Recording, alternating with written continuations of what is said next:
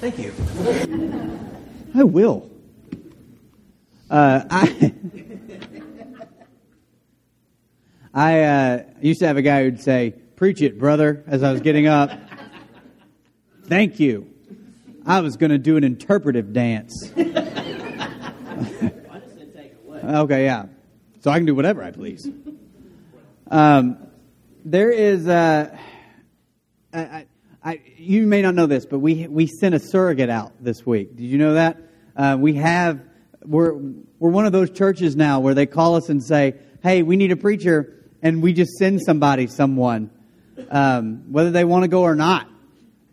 Uh, I loved it. It was uh, Brad Cheshire is preaching at Athens, Arkansas this morning, um, and I didn't tell any of you that because you would have gone.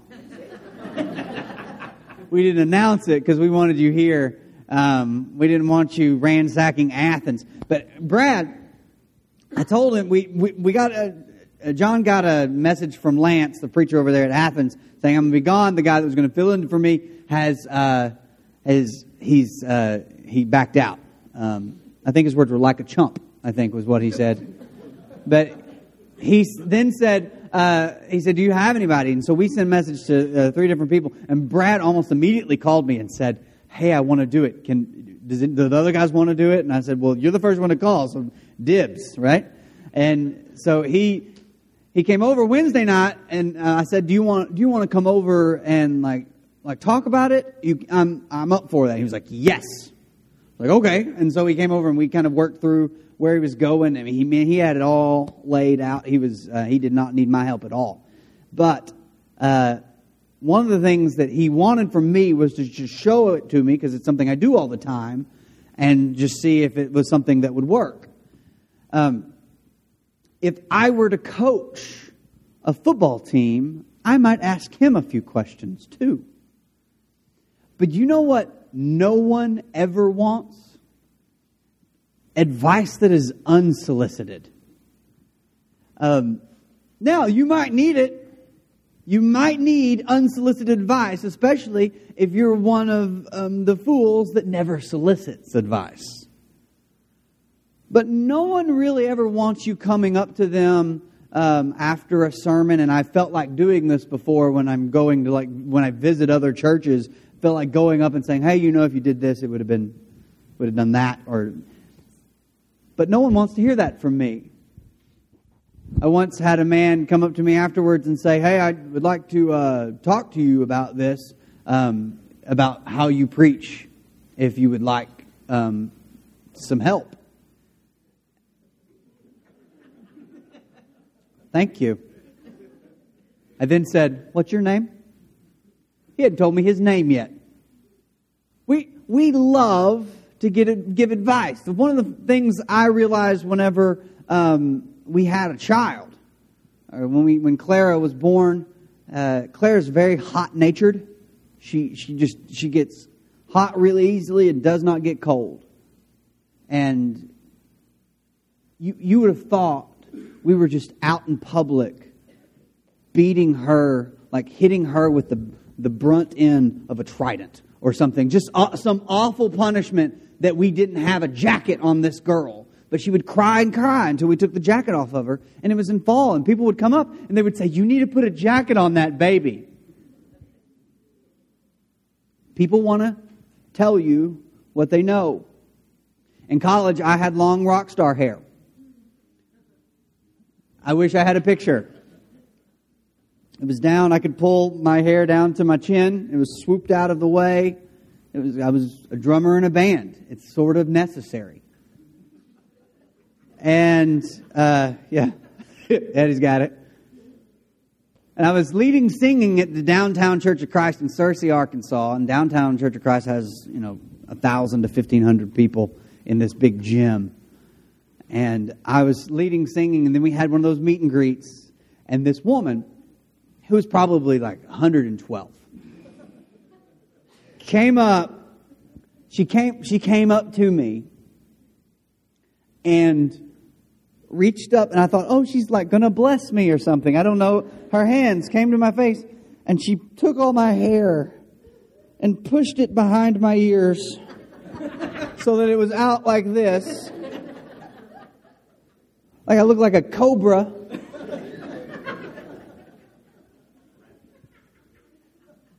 Without saying a word.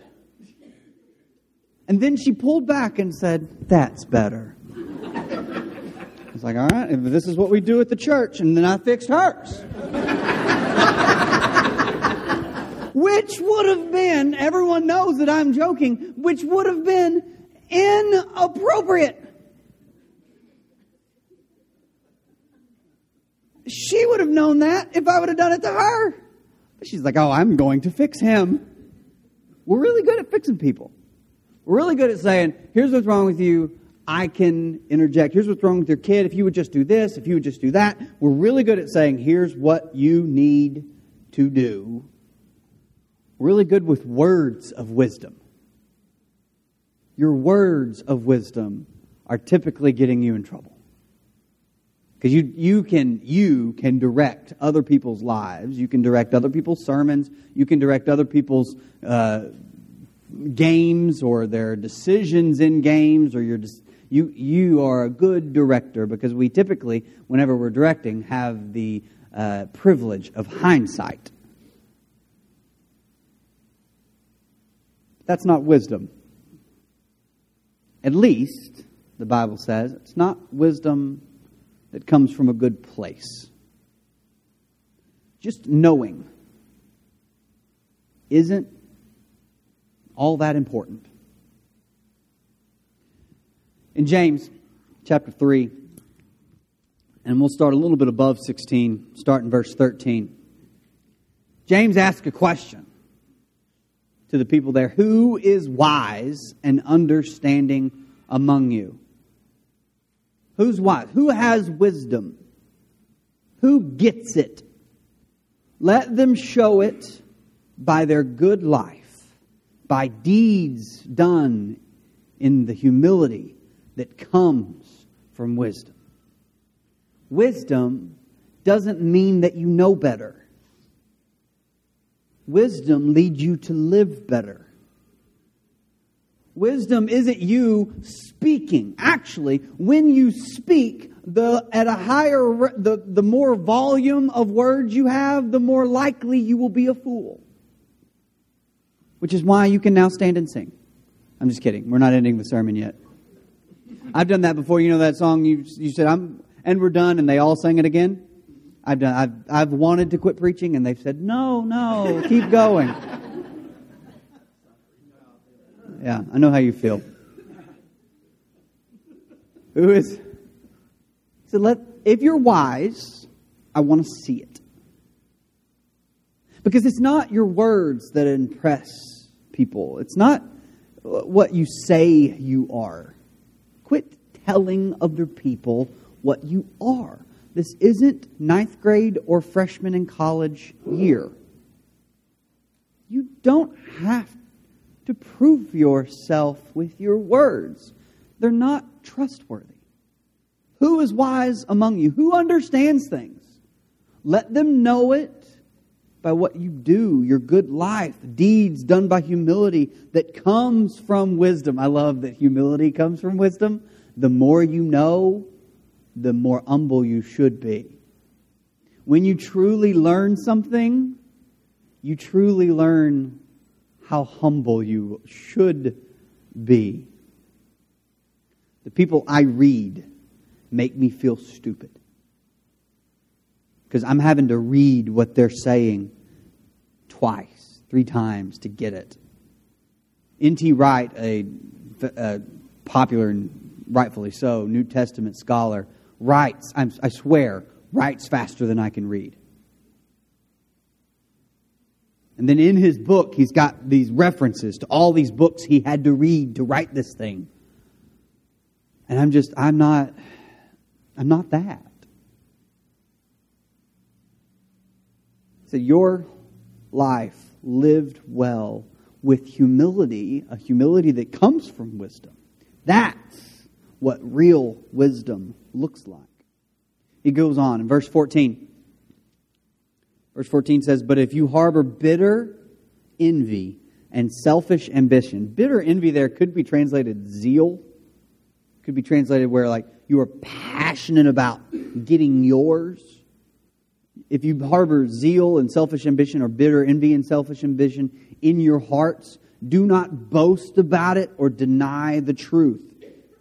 Such wisdom does not come from heaven, but is, but is earthly, unspiritual, demonic. Like that wisdom that makes you think, I've got to be right, and I need other people to know I'm right, and I need other, and I need them to profess it from the rooftop that not only was I right, but because of my rightness, they are wrongness. Now, some of you right then are going, wait, he said that wrong. We have an instinct in us to correct. We have an instinct in us to be superior. We have an instinct to be, to be right, to be smart. Because you can just see the NBC rainbow going around and saying, For knowledge is power. And it's not. Knowledge doesn't bring us power. Several times in Scripture, in the, in, especially in the Old Testament, that are odd to me. Maybe they were, they'd be odd to you if you just think about them a little bit where God's walking in the garden after, Abe, uh, after Adam and Eve have eaten of the fruit of the knowledge of the, of the tree of the knowledge of good and evil. And guess what God says? Where are you? God says, Where are you? He tells Abraham, Take your son, take him up a mountain. I want you to sacrifice him. Abraham says, probably a little too quickly, okay. Maybe yesterday had been just one of those days you have with a teenager. So he marches him up a mountain. Abraham almost sacrifices him, and God stops him, and then God says something strange. Now I know. Now I know that you are faithful.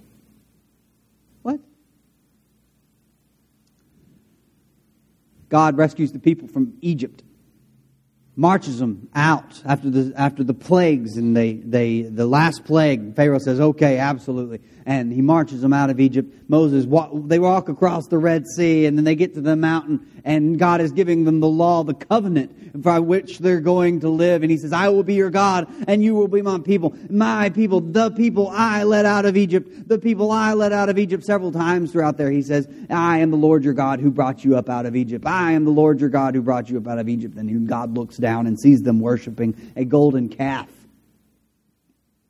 And he says to Moses, Look what those people who you brought out of Egypt are doing. And God says, Here's my plan. I'm going to kill them. I'm going to start over with you, like I did with Abraham. Moses says, God, that's a bad idea. Because if you kill them, the Egyptians will say that you just led them out of Egypt to slaughter them. God says, Good point. We'll go with your idea. Do those passages confound you any? Make you say, wait, wait, wait, wait, wait. That, that's not how that's supposed to work. There's dozens, dozens of them in the Old Testament where God seems to not know.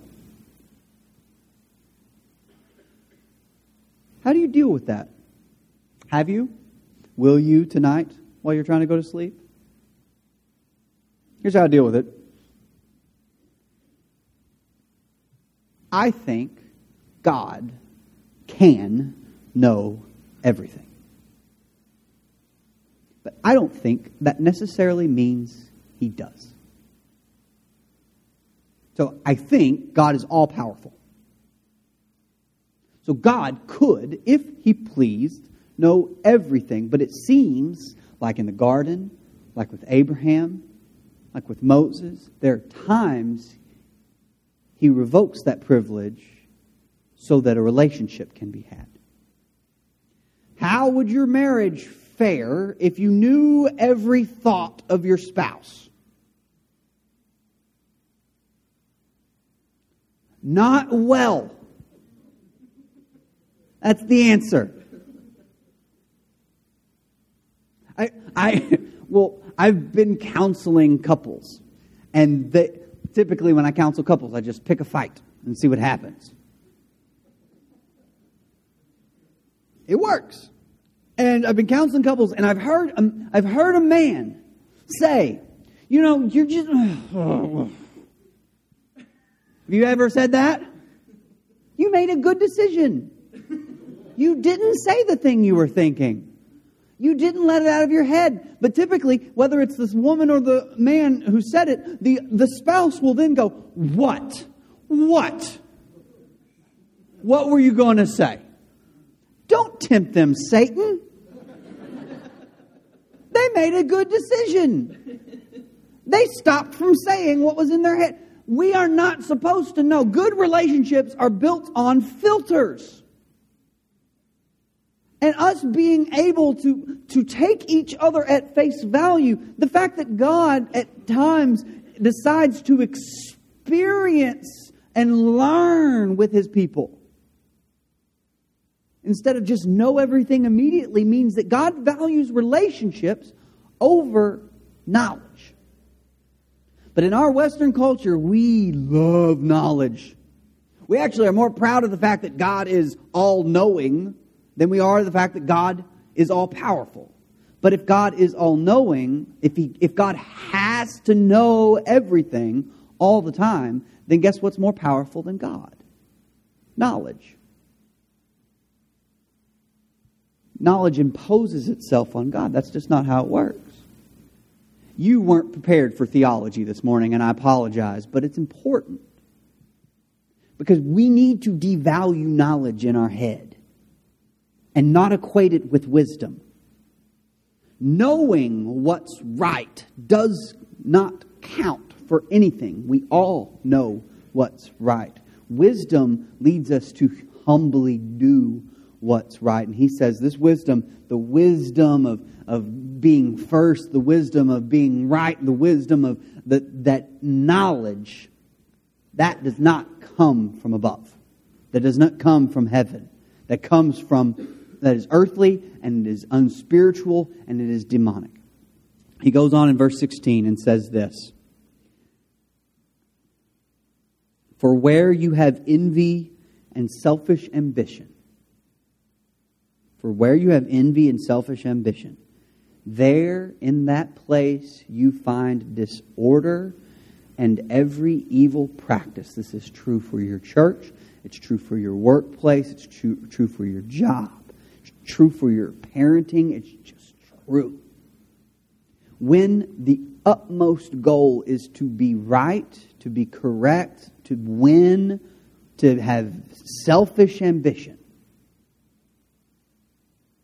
you will find disorder, chaos, every evil practice.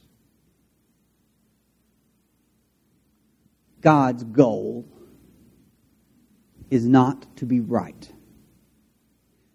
God is right, but not all the time. I'm going to let that sit for a second. First commandment. Do you remember the first commandment of the Ten Commandments? You shall have no other gods before me. Now, if I said, You shall have no other gods before me to a group of people who worshipped other gods. You remember they came from Egypt? Ra, Amen, El. They had all sorts of gods in, in Egypt. You shall have no other gods before me. But God, there is no other God. God's willing to say what they need to hear to bring them into relationship with Him. Now, it's a great command at the moment. Now, He'll tell them later, I am the only God. But that's not what they needed right then. God's goal is not to be right. God is right. But God's goal is to be your God and for you to be his people. God wants relationship with you. God does not want correctness from you, although that helps with relationship at times. But when we are seeking to be first, when we are ambitious for ourselves, when we envy people who we think might be higher than us and we are bitter about it,